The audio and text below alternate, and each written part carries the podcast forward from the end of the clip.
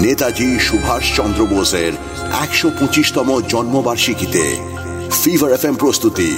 বোস, কারণ সে আজও জীবিত।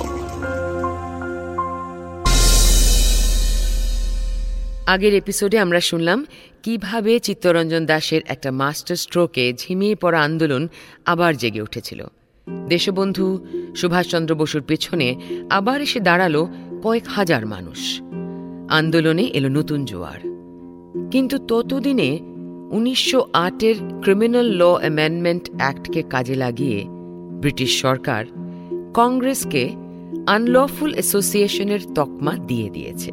আর সেই সুবাদেই উনিশশো একুশের দশই ডিসেম্বর ব্রিটিশ পুলিশ অনেক কংগ্রেস কর্মীর সঙ্গে দেশবন্ধু এবং সুভাষচন্দ্র বসুকেও অ্যারেস্ট করল।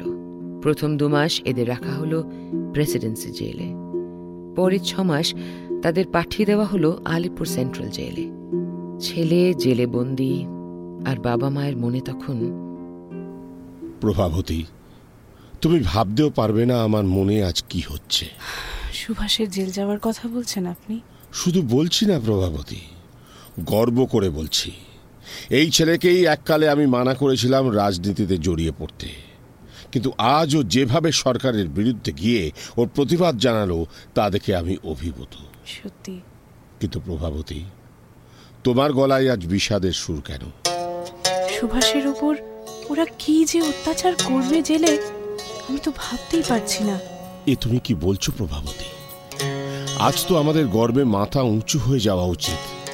আর তুমি এসব কি অলক্ষণে কথা বলছো? জেলে যে কষ্ট ওকে সইতে হবে সেগুলো ভাবলে আমি আর স্থির থাকতে পারছি না যে। এখানেই তো আমাদের শক্ত হতে হবে প্রভা। অন্য আর চার পাঁচটি মা বাবার মতো আমরাও যদি কষ্টের কথা ভেবে সুরে উঠি তাহলে তো আমরা নিজের ছেলেকেই অপমান করে ফেলব। তাই না? তা তো ঠিকই। শক্ত করো নিজেকে প্রভা। একবারটি ভাবো তো। তোমার নিজের পেটের ছেলে আজ দেশের জন্য কষ্ট করছে লড়ছে। ভাবো একবার তুমি তোমার ছেলের দিকে তাকিয়ে আছে সমগ্র দেশ। কতজন মায়ের এই সৌভাগ্য হয় বলতো? সুভাষ সত্যি পারবে তো? ভেঙে পড়বে না তো? সে উত্তর তো তুমি সবচেয়ে ভালো দিতে পারবে প্রভা। মায়ের থেকে ছেলেকে আর কেই বা বেশি চেনে বলো? তবে আমি একটা কথা তোমায় বলি। সুভাষ পারবে কি না? সুভাষ ভেঙে পড়বে না তো? এই ধরনের চিন্তা তুমি এক্ষুনি মন থেকে মুছে দাও। কারণ আমরা যদি এই মুহূর্তে এমন ব্যবহার করি তাহলে আমাদের ছেলেও তো সত্যি সত্যি দুর্বল হয়ে পড়বে। তুমি কি তাই চাও? না না। তবে চলো আমাদেরও তো অনেক কাজ আছে। শুধু বসে বসে চিন্তা করলেই হবে। যেভাবেই হোক আমাদের ওর পাশে দাঁড়াতে হবে। সুভাষকে লড়াই জিততেই হবে। এই সময়টা সুভাষের জীবনেও অসম্ভব গুরুত্বপূর্ণ ছিল। একে তো দেশবন্ধুর সঙ্গে একই সেলে থাকতে থাকতে অনেক কিছু শিখেছিল সুভাষ। আর দ্বিতীয়ত কংগ্রেসের উঁচু পর্যায়ে নেতাদের কাছেও আস্তে আস্তে একটা পরিচিত নাম হয়ে উঠল সুভাষ। কিন্তু জেলের বাইরে তখন যা যা ঘটে চলেছিল দেশবন্ধু এবং সুভাষের কাছে তা কিন্তু বেশ অস্বস্তিকর ঠেকেছিল।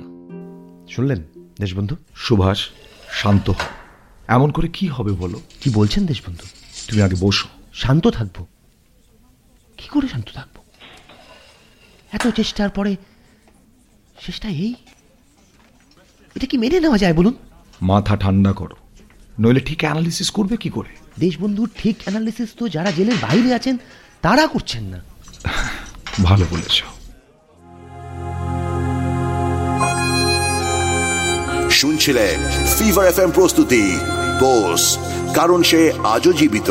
অভিনয়ে প্রয়াত সৌমিত্র চট্টোপাধ্যায়, ঋত্বিক চক্রবর্তী শিলাজিৎ মজুমদার, রজতাভ দত্ত, বিশ্বজিৎ চক্রবর্তী আর নারেশনে রূপা গাঙ্গুলি। আপনি শুনছেন এইচ টি স্মার্ট কাস্ট আর এটি ফিভার এফ এম এর প্রোডাকশন স্মার্ট কাস্ট